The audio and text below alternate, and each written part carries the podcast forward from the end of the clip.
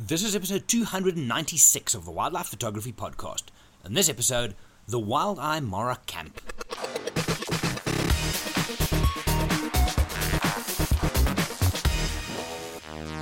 Hey everybody, my name is Gerry. I'm from Wild Eye, and I'm super excited to share this one with you. This is the audio of a webinar that I did last night, and in it I discussed the Wild Eye Mara camp, but not just the normal stuff that you would hear with regards to kind of why you should come and how amazing it is. Well, I do those as well, but I look back and I took people back to the beginning and how the camp started, how Dixon then became a part of the process, how we've grown up, and just just I kind of I just spoke about this little piece of heaven that we call the Wild Eye Mara camp.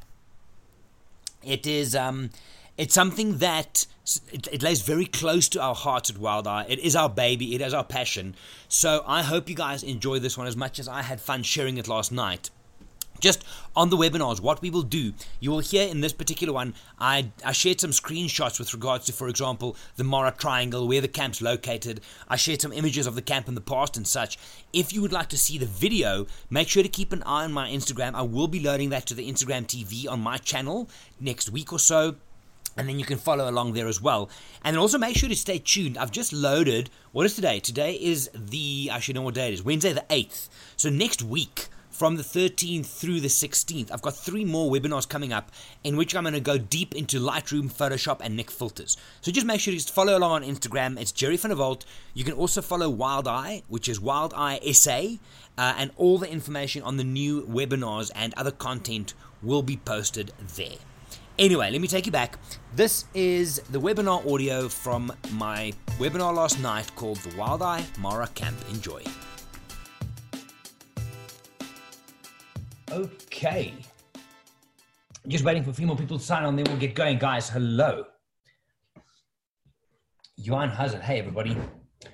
So, just as you guys are um, are busy signing in here, welcome, welcome. We'll get going in a little bit.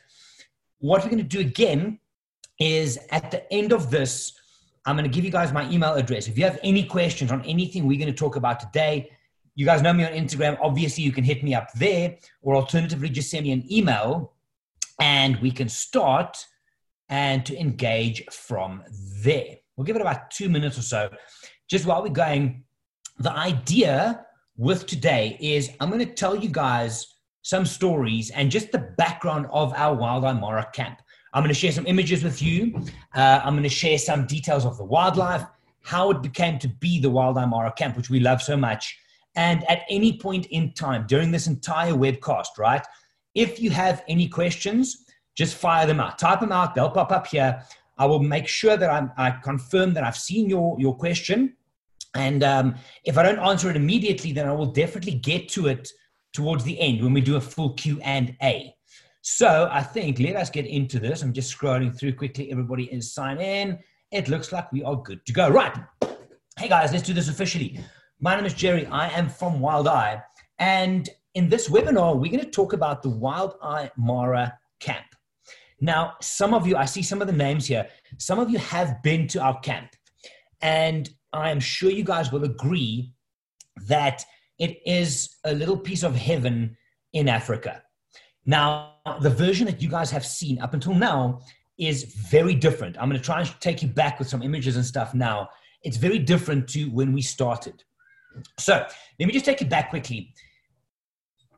I have spent about 15 years now in the guiding lodge and hospitality industry, right? Where I managed high end lodges, five star stuff, where in your room you have a docking station. Um, they have a five course, sometimes like a nine course meal. There's buffets as big as anything. All the lodge are trained down to a T, right? And it's a very, it's a good, but it's a very kind of structured and sometimes a bit of a cold uh, experience because it feels, and this is harsh, I know, but it feels like a bit of a cookie cutter situation. Anyway, I went to just to lead this in for you. I went to Canada a couple of years ago, and one of the places we went to stay at was Tweed's Lodge. Now, when I started getting the information on this lodge, right, it had all these logos and award winning lodge and this and that. And it was called like one of the top seven lodges in Canada. So I, I, was super psyched. I was really excited because I thought, you know what? I'm thinking Singita, Londolozi, Mala Mala. The level is through the roof on these things, right? So that's what I'm expecting.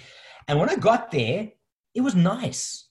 I mean, it wasn't incredible, but it was nice, right? So it made me realize, and I did a podcast on this when I got to New York just after this trip. And I spoke about I spoke about how African hospitality at lodges, especially in Southern Africa, is some of the highest in the world. It really, really is. So now keep that in mind. So let me take you back to 2010, where I started a small company called Photo Africa.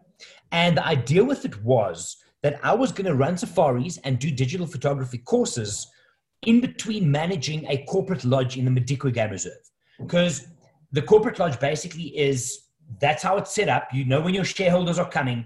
It's not like someone just comes for three nights. You knew what you're dealing with. So I started Photo Africa on the side. It eventually became Wild Eye, but one of the trips that I was planning as my first big trip through Photo Africa was to the Masai Mara. So I met two people online, uh, Paul and Isaac at the time, and they were running like a facilitation process where they would have a camp and you can book them. They manage the logistics of it. I just bring my guests and I worry about my guests. Sounded like a great deal. So anyway, I, I filled this trip up and Jono, who's now one of my partners at Wild Eye, was one of the guests on this trip. It just so happened, right? And this is a year before we went on the trip, 2010.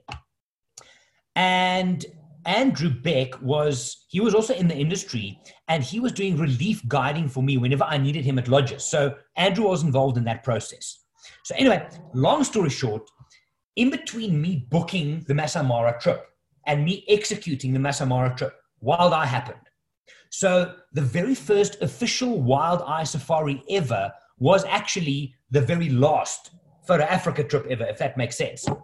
Now, I'll tell you the story of how our first experience went because it was, for those of you that have been to the Mara and who've seen how we do this, it is shocking what we experienced back then. Anyway, so I'll tell you about that now. So we then flew to the Mara and we did our whole thing there.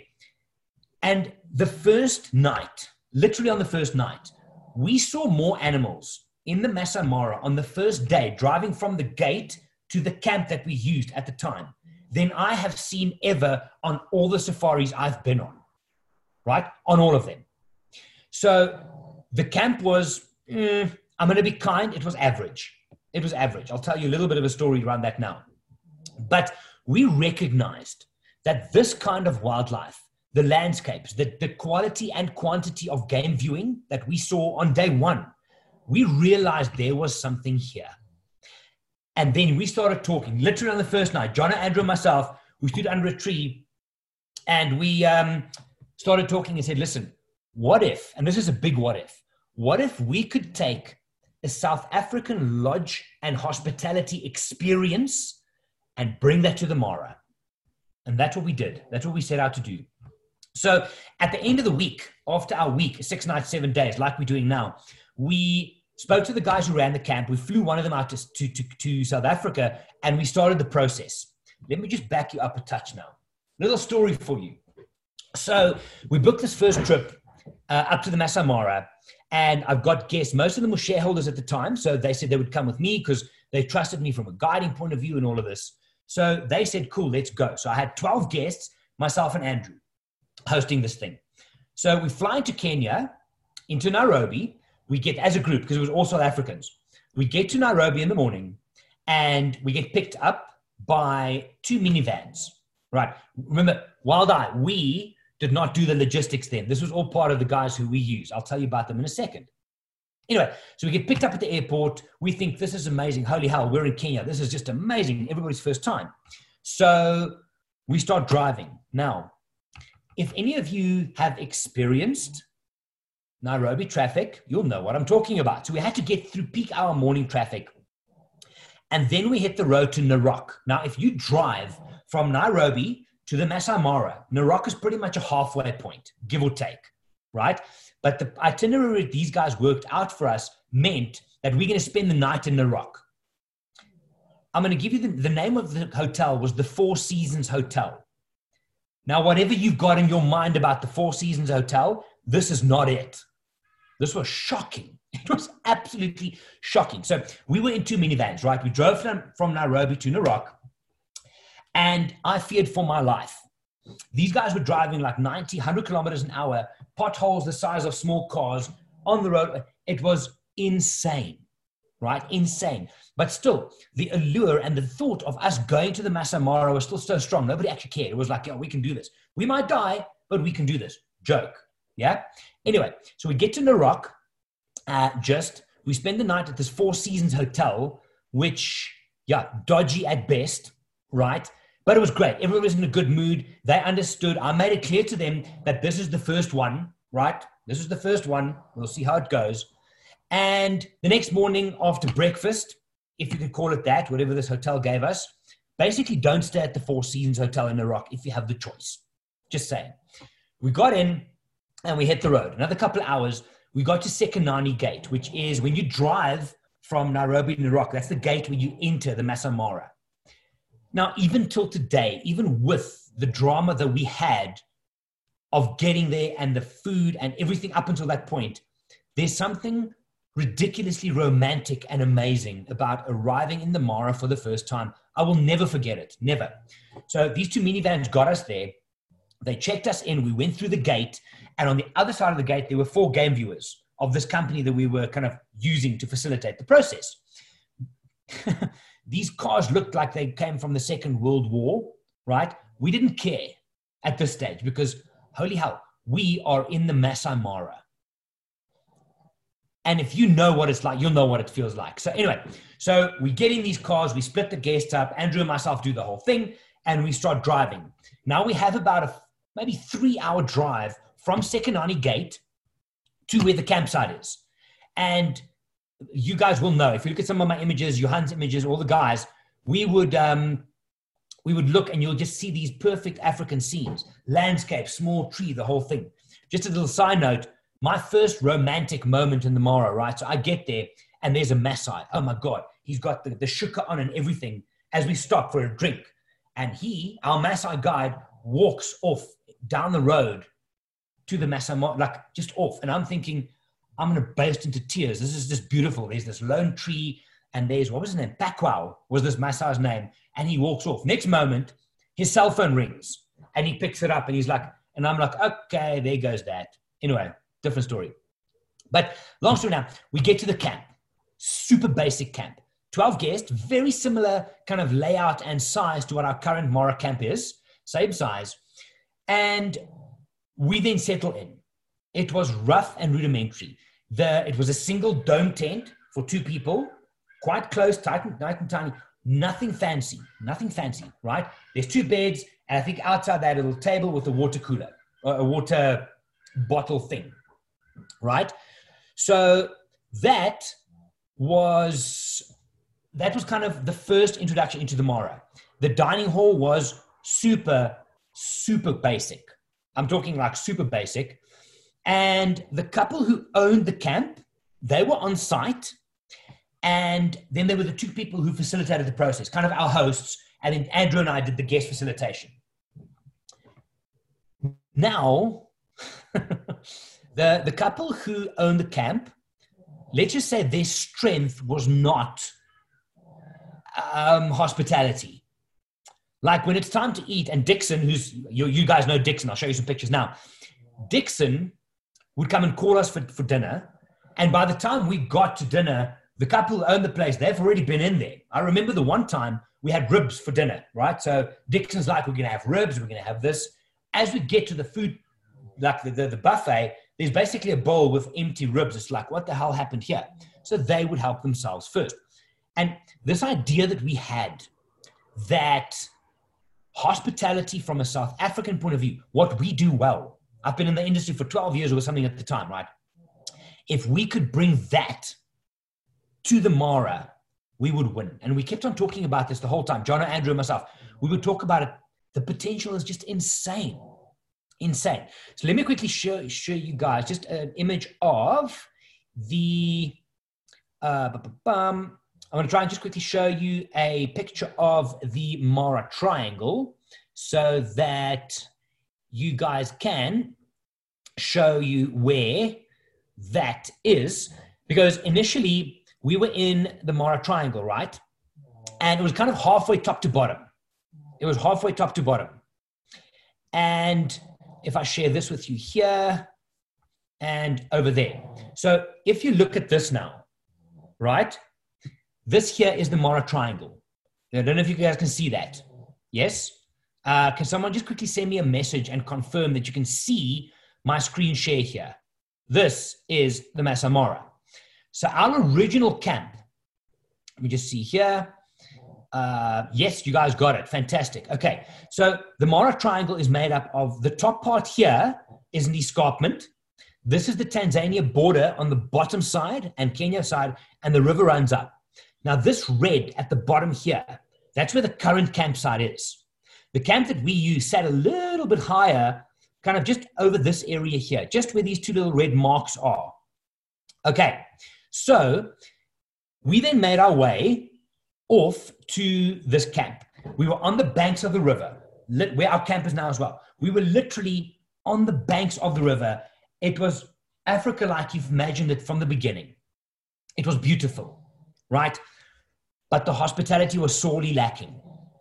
The lady who was one of the owners of the camp, she liked her white wine, and they had, they had a lot of munchies. I, I don't know if they met, you know what I mean? So they had munchies all the time. I remember in one sighting, I'm going down a rabbit hole here now, but we were sitting in a cheetah sighting on the border where we had a lot of good cheetah sightings in the past.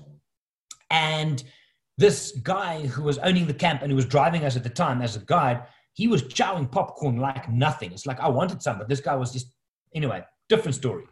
So, long story now, let me pull this back. So, Dixon and Francis, who are currently staff members of ours, they were part of the team of workers at this camp.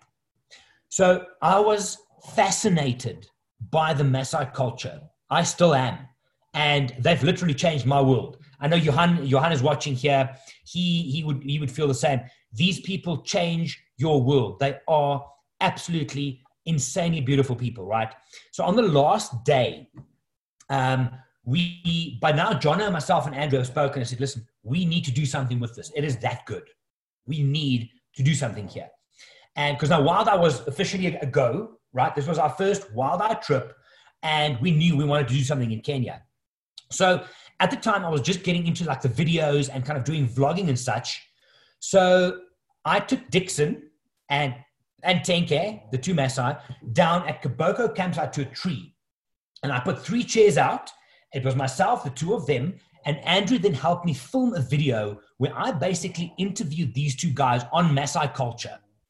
And at the time, now for you guys, I see uh, Kim, Gray, some of you that have been at the camp, Johan, you'll know, right? Nick, these guys now talk so much, you can't keep them quiet, and it's a thing of beauty. Speaking to these Maasai people, it is humbling and amazing and awesome.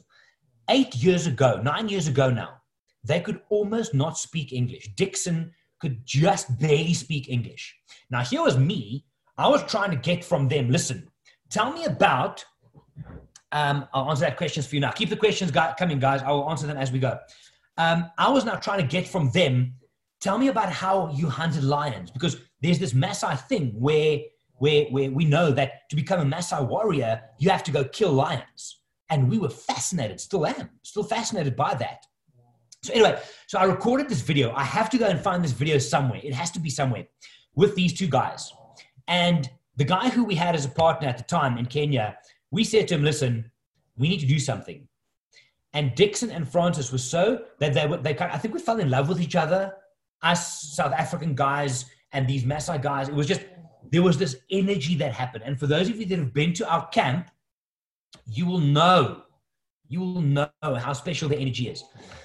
So at that moment, at that tree, we basically said to Dixon and to Tenke, right?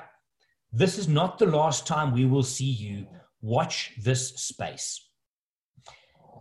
And here we are, a couple of years later, and it's still going strong, even more than we thought. So, how it happened then is we we flew the director at the time, our, our partner on that side, we flew him out to South Africa, and we said, listen, we want to start our own camp in the Masai Mara, in the Mara Triangle. Now, from a business decision, really, really not a great idea. right? Because we were just as a company, as Wild Eye, we were only going for one year.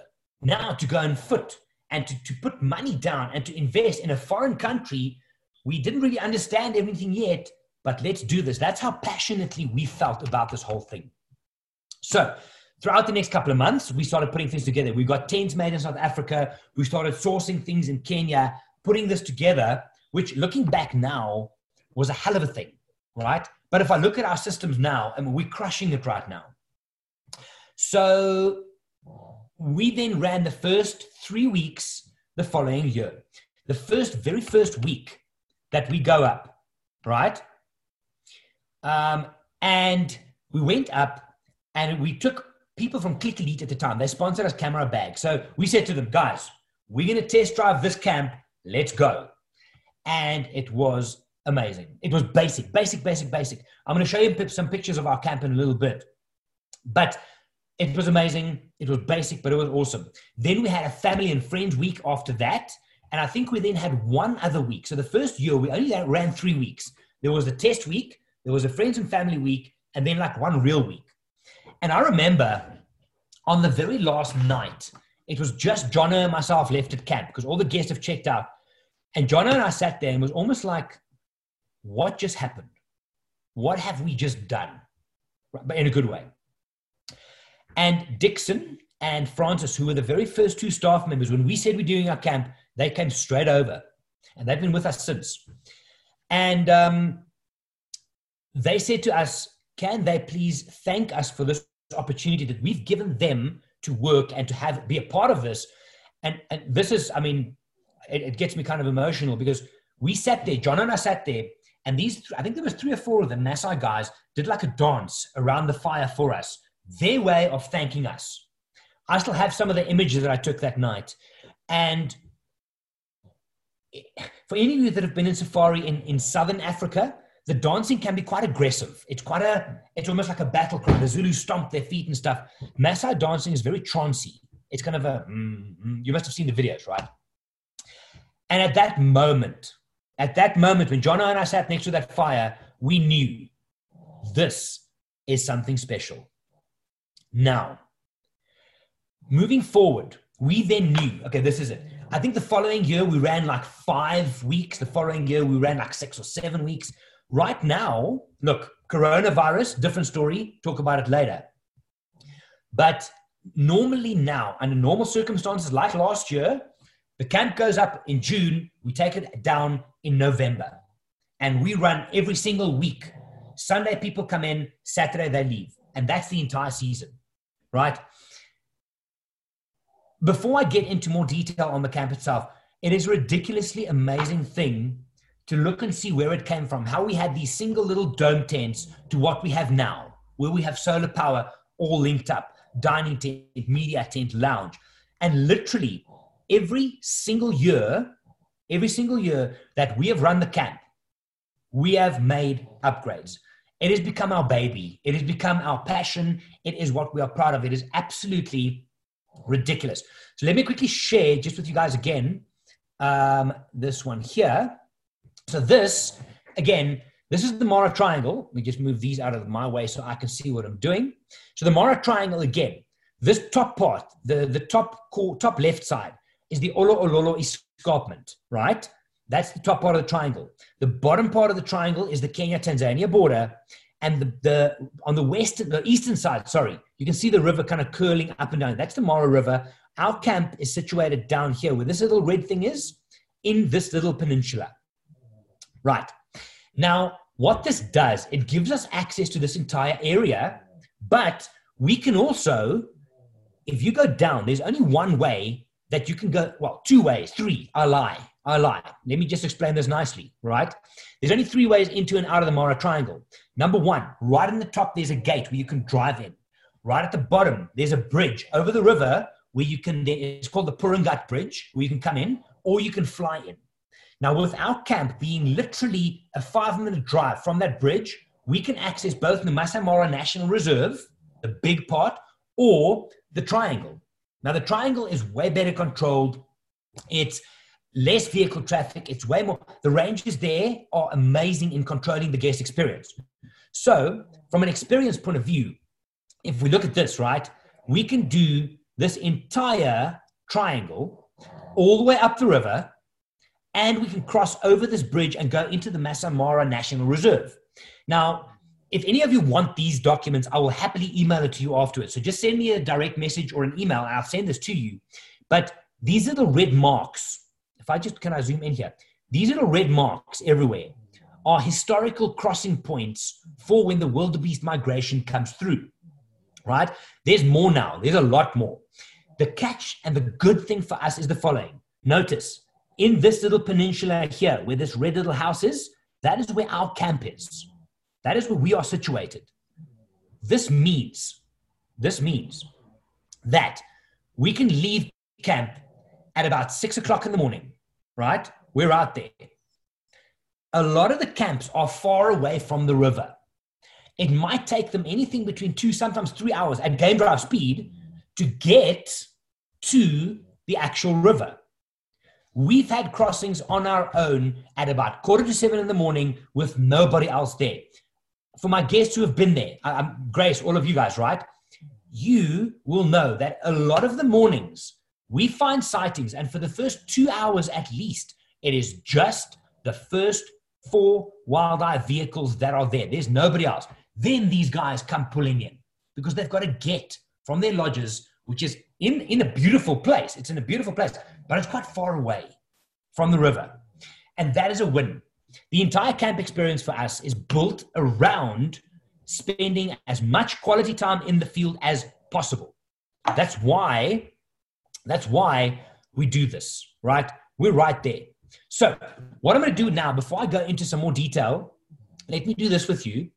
I am going to quickly share my screen with you, and I'm going to run through some images in my Lightroom. Can you guys just quickly give me a thumbs up? Can you all, all see what I'm showing you now? Can you guys see the lion on screen? Just give me a yes, please. So I know you guys are all happy and you can see what I'm looking at. Fantastic.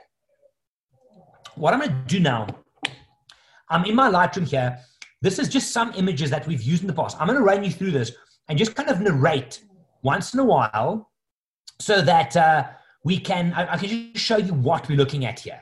Right. So if we go, let's go full screen on that. How's that? Yeah, this is fine. So if you look at this, we our own vehicles. This is just an example on one of our old vehicles. Now, the nice thing that you need to understand about camping and um, safaris in the Masai Mara standing up in a vehicle like this lady's doing here is golden. I cannot explain to you how important this is. If you're going to be in the vehicle for sometimes 12 hours a day, you want to be able to stretch your legs. The photography is great from there. You can get the breeze. It is vital. We'll talk more, more about that in a little bit. Right. Scenes like this, there are few places in Africa where you can get a breakfast spot like this overlooking the plains of Africa, right? It is absolutely ridiculous. And this is something that we try and build into every safari that we do because it shows people the best of the place. Four vehicles. So, what will often happen, those are our four vehicles. We only put three people per vehicle. And this is one of our trees overlooking the river. So, when there's a crossing building, we will stop here, right? And sometimes we'll pack our picnic, we'll do our breakfast here. If we stay long enough, the chefs will bring food to us for lunch and we'll have lunch there because we need you to be close to the action as much as possible, right? Now, these are some of our old vehicles. Um, if you guys keep an eye on our Instagram feed on the Wild Eye SA, I'm going to share some more details on the new vehicles from there. Sightings like this, a lot of the mornings, it is just us. It is just the Wild Eye vehicles because we are so close to the action. I'm going to run through some of these images. Campfires in the evening with these people, the staff, Dixon them. Amazing. This is Dixon. I'm going to tell you some stories about him in a little while. This is one of the breakfast settings that we did out. What you see in the back here, all these lines, those are lines and lines and lines of wildebeest, right? Now, this was a balloon stop. You'll see there's a very big kind of um, breakfast uh, buffet thing happening here.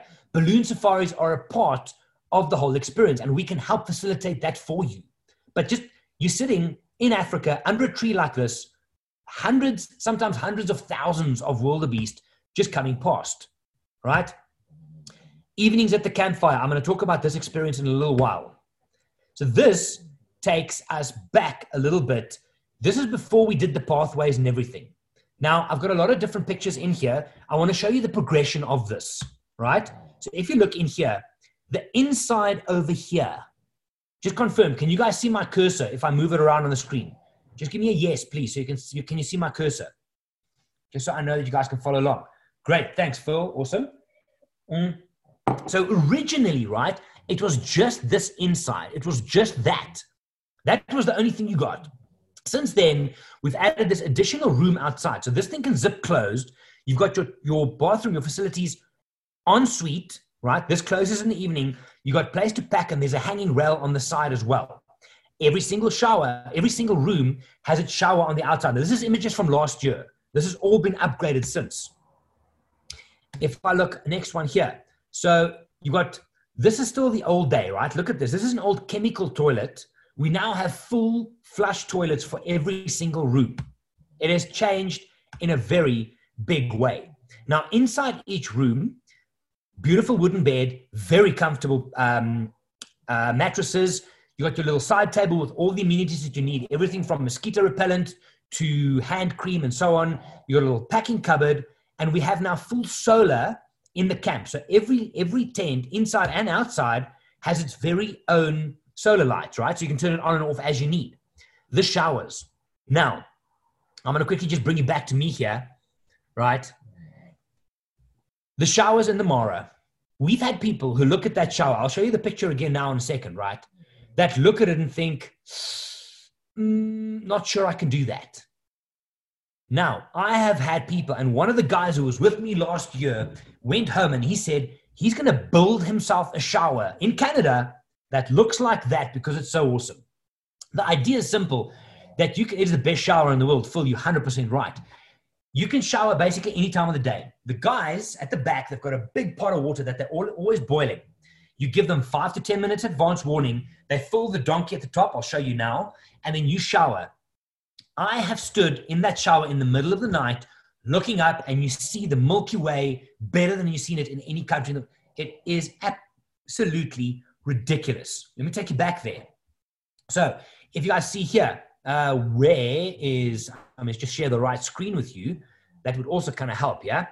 Uh, we are looking for this one, right? So the guys fill up this with, with hot water.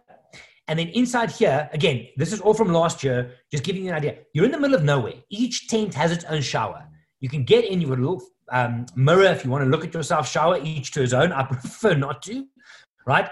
But we've now got our own shampoos and conditioners and stuff. You can shower here for as long as your water maintained and runs. It is beautiful. Now, what I would normally tell people, right? What I would normally tell people is that when you shower, right? When you shower, there's enough shower. For, uh, some people, two people shower and there's enough water, right? But what you need to do, Open, wet yourself, stop the water, shampoo and wash all the bits and do the whole thing, and then open, and then you can take your time. If not, you are going to get stuck naked and, bub- and, and, and soapy in the bush, and you have to shout for help. But I, we do this briefing on the first night. But guys, I kid you not, Johan, I see your question. Thank you. Charlotte, I see yours as well. I'll get all to those a little bit towards the end of this. But guys, these showers you cannot beat. And, and like I said, every single one of the tents have their own shower and you can shower any time of the day. It is absolutely beautiful. This is the view, for example, from one of the tents. Um, literally, you have your own view of the Mara River coming in front of you. It is magnificent. Now, this goes back. This is our old dining tent. And I specifically use these because know, Johan, you guys were going to join as well. This was tiny. This is a five by five meter tent. Our new dining tent, and I'll show you that in a little bit, is huge the dining, the media tent now is also five by 10. There's a lot of space, and that is where everything happens. Now, I know, Jono, you're watching. I know, Johan, you're watching. For those of you that have been to the new camp last year, right? This is some of the old images to show you how far we have come. It is amazing. This was Kiboko campsite. This would be when you get dropped off in the evening. You would walk down here. The guys will wait with the hot towels, and you would then go into the dining tent, which is this area over here. Yeah. This was the media tent. We've now kind of changed the layout a bit. This already seems amazing. It is upgraded a million percent from what you see here. And I'll show you some pictures in a little bit. This kind of stuff. Our camp is about the experience, it's about getting to know the culture and the place. Mike with very long hair, we'll discuss this with Mike on his Instagram. Actually, for those of you that follow Mike on Instagram, go and tell him you saw him with long hair and he needs to address that. I can't really talk, but this is Dixon and Francis and one of the drink stops at, out of Africa that we do. Sammy, one of our guides, beautiful, beautiful man. Uh, Ken, some, is some wildebeest. We're standing in there looking to see around. Our four vehicles, Wild Eye Eshe is our hashtag. Beautiful thing. Moments around the campfire. This is what people remember. This is why people come back because it's about the experience. Moments like this, just taking you through some scenes. Now, this is a small little drink stop that we did. If it's a small group, like if you if you bring three or four people, you would get your own vehicle, and we will do this just for you. And there you go. I mean, you're in one of the best game reserves in the world, and you've got this to yourself. It is magnificent. The photography is amazing. Jimmy, amazing, amazing guy, one of our guides. Marlon in the background looking really serious. More shots around the campfire. The Masai I'll talk about in a little second. Um, so here's four people in the vehicle, all with very big lenses, and there's space to spare. There's a lot of space. We put this in just to show you some of the solar power that we had. These are the original ones. Johan, you'd enjoy this. We now have a full solar farm that literally drives the entire camp. Just some scenes from the Masai Mara. I mean, this is an everyday kind of scene. This is the stuff you drive past all the time. Martha, one of our regular clients with elephants, more Masai's around the camp. This goes way back. This shows you where we came from. It is unbelievable for me now just looking through these to see how far we have come. This already we thought was amazing. Now just look at this for me for a second, right? That used to be, and well, that used to be our dining tent. It has jumped to next level. What we have done now is just, we cannot be more proud of this product. It is absolutely a beautiful, beautiful thing. So I'm going to quickly just scroll you through um, a, a document that I have here. Let me just screen share this with you. I'm going to take you to over here. And I want to share this one with you, right? So this is, this is, I just want to show you some of the, the, the, the stuff from here. Um, obviously, the wildebeest migration is a part of the camp. That is why we started this thing. Moments like this, you've got crossings coming across the river and our vehicle, sometimes just our four, sometimes more, but most of the time we get prime position. Lions, the crocodile action, right? Scenes like this. If you want to see predators doing what predators do, you want to come to the Masai Mara, right? More scenes like this. The wildlife in this place is ridiculous. Now, here we get, if I just take you in on this a little bit, this is the new lounge area, right? This area is now adjacent to our brand new dining tent. So this is a big, it's about a 20 meter by five meter. This lounge area with the bar in the corner is where people now spend their time. This is where you come and tell stories. The fire pit that you see down here is just next to the camp over here, next to the tent, right? And then here you've got the new setup with all the solar lamps, all the new adjustments and everything. It is absolutely, you've seen some of those, an incredible incredible experience. Now, I know one or two of you have emailed me before saying, asking about balloon safaris. Can we do it? Short version, yes, we can. We can facilitate this for you during your stay. And on one morning, you then go up in the balloon to go and drift over the Masai Mara. Now, we don't plan that well in advance because we try and kind of see where are the movements, where are the herds at the time. And then we say, right, let's now decide on this day. So you can book your safari and you can book your, your balloon ride. But when we get closer to the time, we'll say to the group, okay, this is the morning we're all going. We obviously work with the operators and, um, and they then kind of do the thing with us. But that is a part of it. You have to do it. For me personally, there's three places in the world where you want to do a balloon safari. Number one, Namibia, over the Red Dunes. Number two, Cappadocia in Turkey, mind blowing. And number three, is the Masai Mara during the migration. It really is that good. So, anyway, I mean, the camp itself, that's just a little bit of the history and about the camp. Short version, There is, we've got 10 tents, double. Uh, we take a maximum of 12 people at any given week. If it's only singles that book, everybody gets their own tent, right? And then we close it, 10 people only. The tents are about between 15, maybe 20 meters apart sometimes, just depending on how the setup is and which area of the camp you're looking at. You got complete privacy, your own ensuite facilities, your own shower, and it's 100% safe, even though it's not fenced. And I can tell you some cool stories about that maybe in a future webinar. We can do safari stories. Johan and I can host that one together. That sounds like a plan. Because Johan was in camp where um, when there was lions and stuff that came through, pretty interesting. So, Lucas, good question. I will come to that in a second. So that's the camp there is, in my mind, and I might be biased because I'm part of the owner, I own some of the camp, no better way than to experience the Masai Mara than on the banks of the river. Right. Um, if any of you want any of the documents I showed you, I can also share about um, about 10 YouTube links where I've done walkthroughs of the camp, where I speak to the staff. Send me an email or send me a direct message right?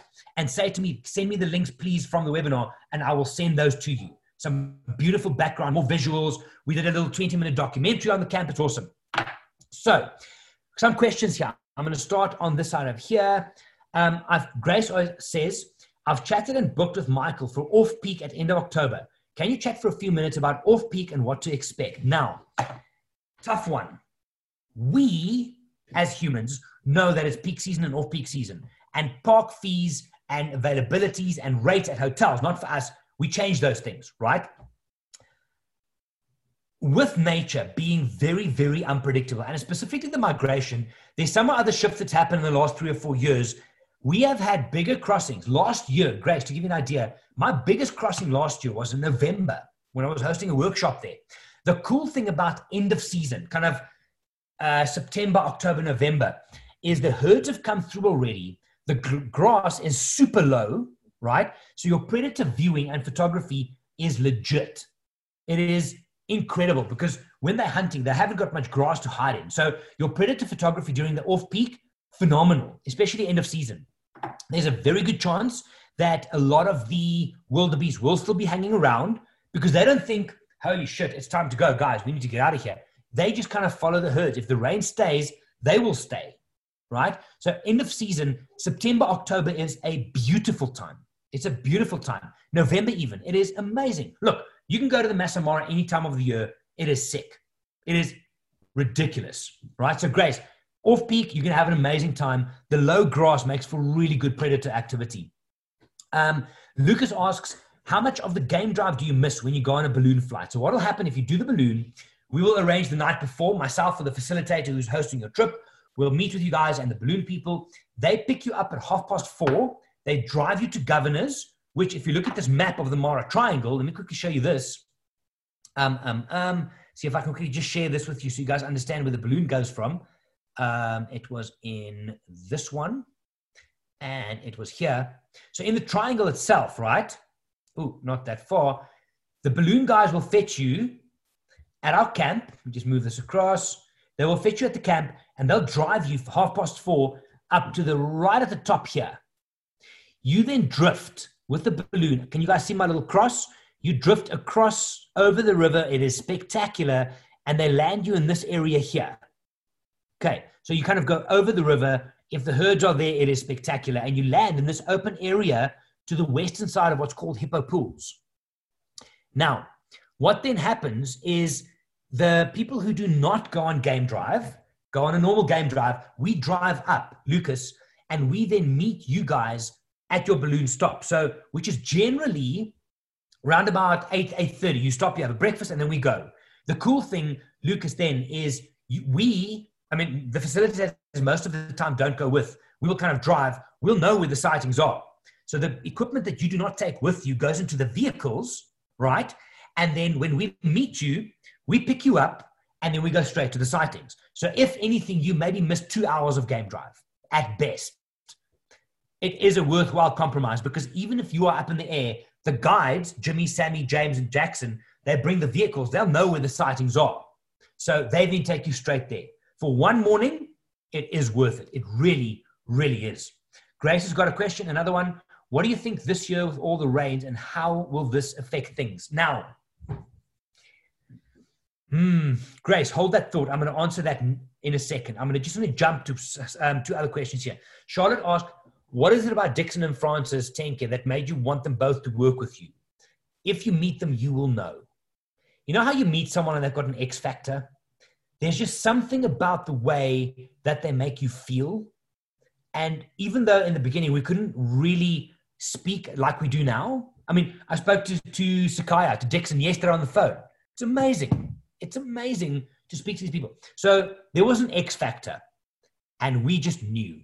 For those of you that know Dixon and them, you just know. It really is, hey? Um, Grace, I'm not avoiding your question. I'm coming to that in a second. Johan asked a question here. Um, what do you think has been the biggest change from day one to now? It's a very good question, Johan. From my personal point of view, having in, been involved since day one of this thing, to me, it would probably be trust. And what I mean by this is in the past, and Johan, you had some of this. You, you, I mean, you're one of my senior guides. In the past, we would get there. I would have to worry about the guests. I'm on the phone with Dixon thinking, holy hell, Dixon, is the camp ready? Because we moved the camp. We had to run to the kitchen, then do Lightroom, then check this and that. We have grown up so much as a brand, as individuals, as staff in Kenya, that I can literally, the last time I was there, right, I could literally just sit back, focus on the guests, enjoy doing what I do, and Dixon and them ran the camp.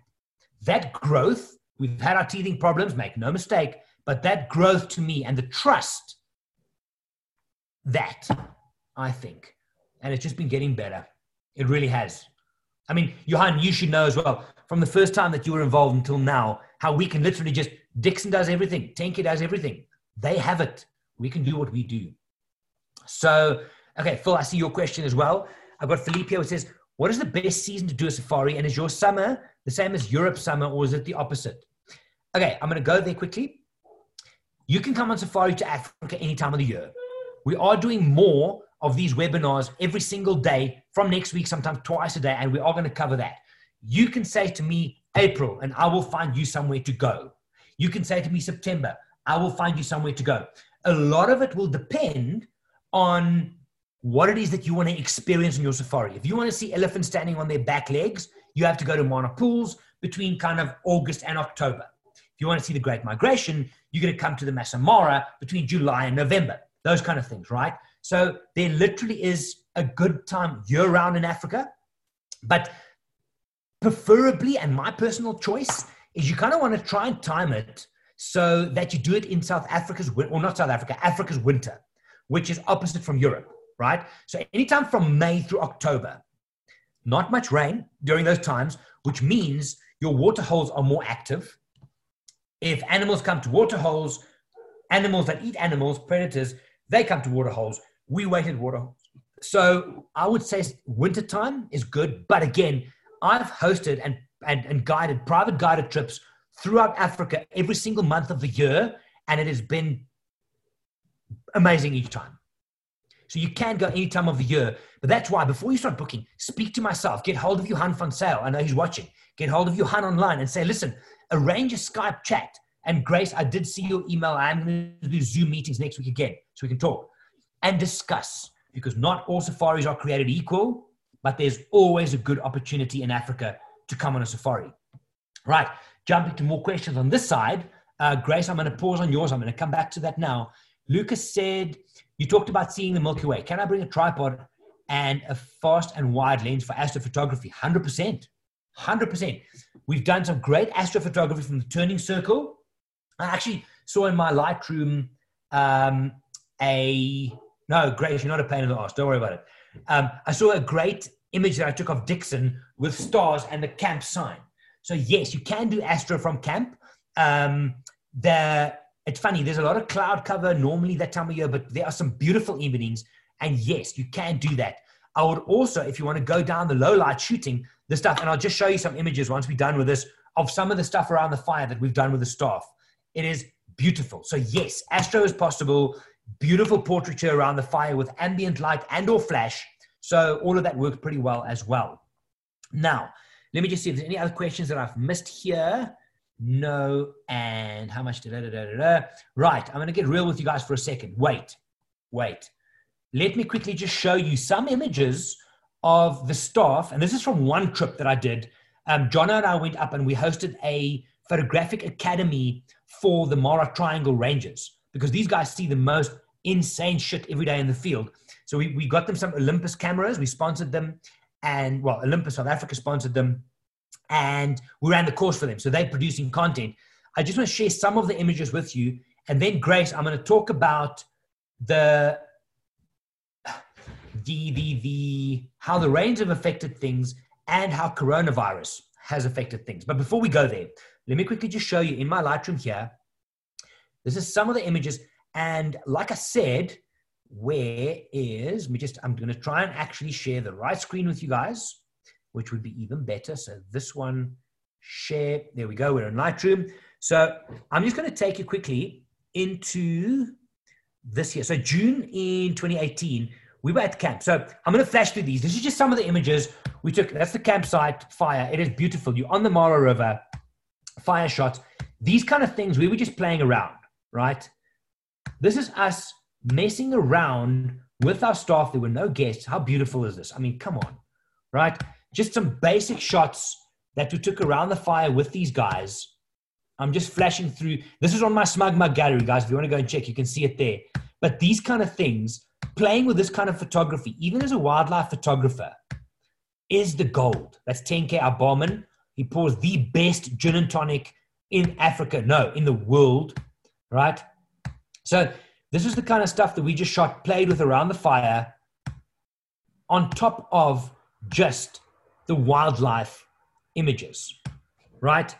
It is absolutely amazing what you can do and the experience around this fire. I don't know why my Lightroom is lagging, but the stuff you can do, beautiful stuff. I mean, just absolutely incredible. I mean, if you know Dixon, you'll you'll hear that you can hear his laugh when you look at this picture. It is just absolutely beautiful. So, um, ah, Nicholas Deloche, hey, good question, and I'll answer that for you as well now. So let's just get serious here for a second.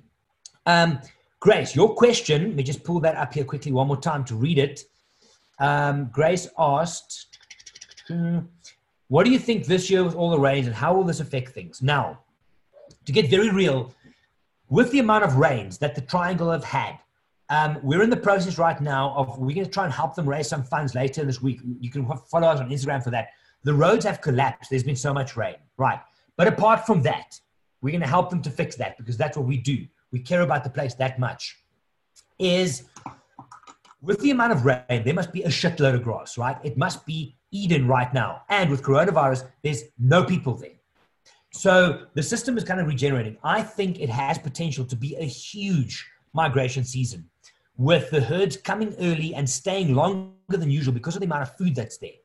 So I do think it's going to be a pretty slamming, it's going to be a kick ass season with regards to that. Um, so I do think that I do think that it's going to be an amazing season. Now the catch is this: um, I'm seeing all the questions. I'll get to those now. The coronavirus thing has changed everything. We had a big meeting today. If you have booked a Mara trip with us, you have gotten an email about how we're going to do this. We are not canning the season yet. We are going to take it month by month if we need to, for example, move July and move July bookings to next year, then we're going to do that. But we're going to try our best to get you there this year. And like we said earlier on, later in the season, end of August, September, October, November, even December, right? If this coronavirus thing just does what it needs to do and then bugs off, because it will eventually, we're going to try and keep the camp open. And I think with the amount of food that's there for the animals, I think if you go towards end of the year, it's going to be ridiculous. I really, really do. It's going to be amazing. So keep in touch and keep watching some of these. We're going to keep on giving you guys updates with regards to the camp and just see how it is. Um, so yeah. And then was it Kenton? Can I go there with you? Absolutely. We will make it happen because it is that special. and sharing it with someone special. I mean, sharing a place like this with someone you love, do it. And yes, we will do it. Right. Um, what have I else got here? Nicholas asks, uh, I've got Charlotte asking one more question here. Do you think having a basic camp adds to the experience? Hell yes. Oh, absolutely. Absolutely. Because you go to a fancy lodge, right? It's got aircon, it's got an icon, iPod docking station, and what have you. Um, but when you close the door, you can't hear Africa.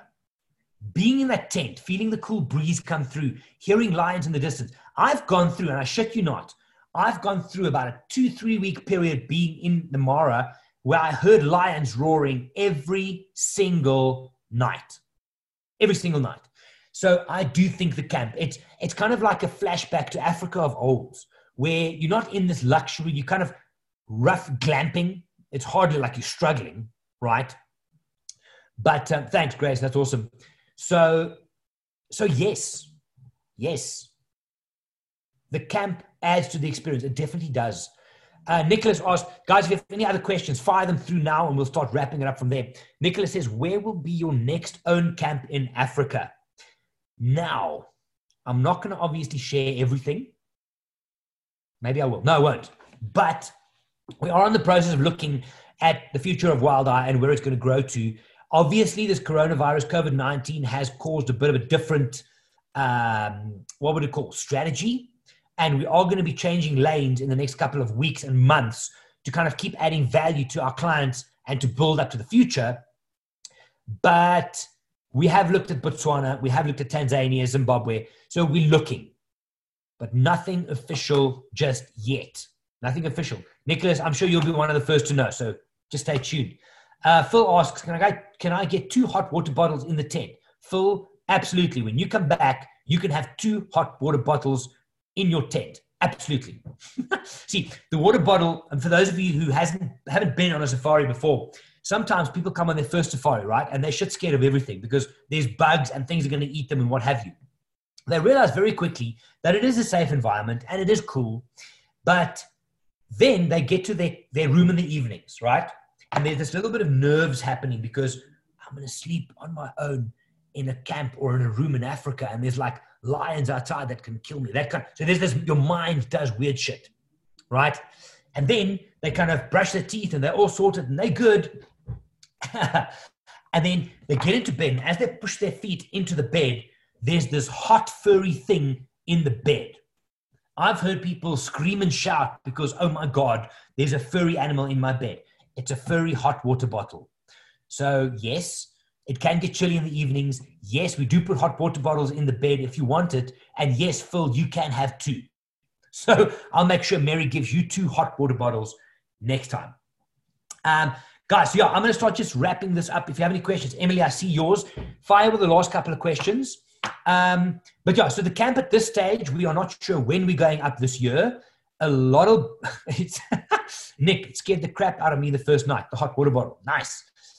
Um, it's funny though. So we're not sure when the camp is going up. We're going to keep you guys posted in real time, but we want to get there this year because it is going to be a killer season. I believe. I really do. Emily asks. Is the Mara camp fully booked this season, or if we had to rebook, is there space available this year, or does it have to be next year? That's a very good question. Now, what we're doing and this is COVID 19 related again, right? Is should it not be possible for whatever reason, right? Travel bans, flights, um, lockdowns, whatever, for us to get you there in July, if you've booked in July, we're going to say to you, let's move you to next year. This year is there's some spaces available for this year still, not many, but this, this COVID 19 thing makes it interesting. We might then move, if it keeps going, right? COVID 19, we might move the August bookings to the next year, and then so on and so forth. However, and this is very, very important, you guys are the first to hear this. If we've moved people across to next year, and it happens that we can travel, and that the Americans and the Europeans, and we can all start moving around again, we might be opening the camp and offering pretty stupid rates to get there. Because for us, it's not just about us as a business. That's that's a different story.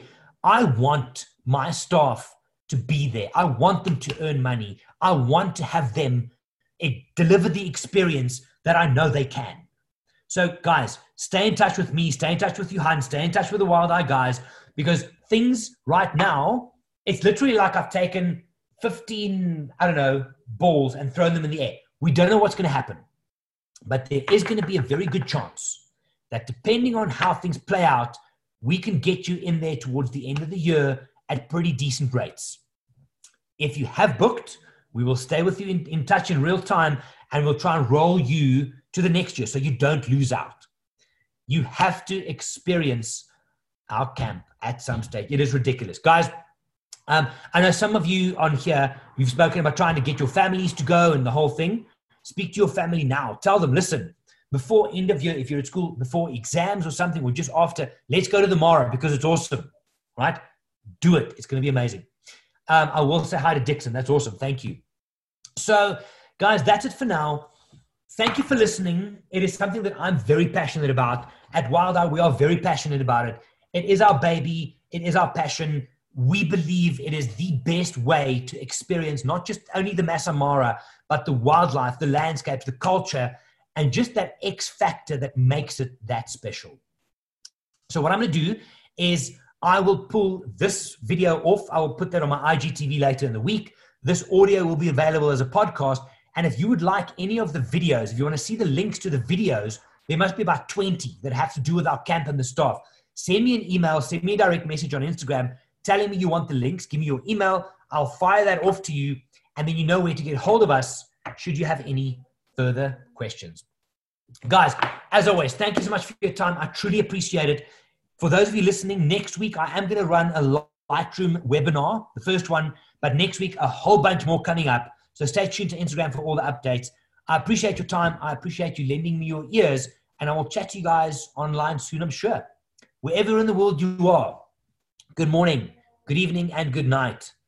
My name is Gerry. I'm from Wild Eye. I'll chat to you next time. Bye bye.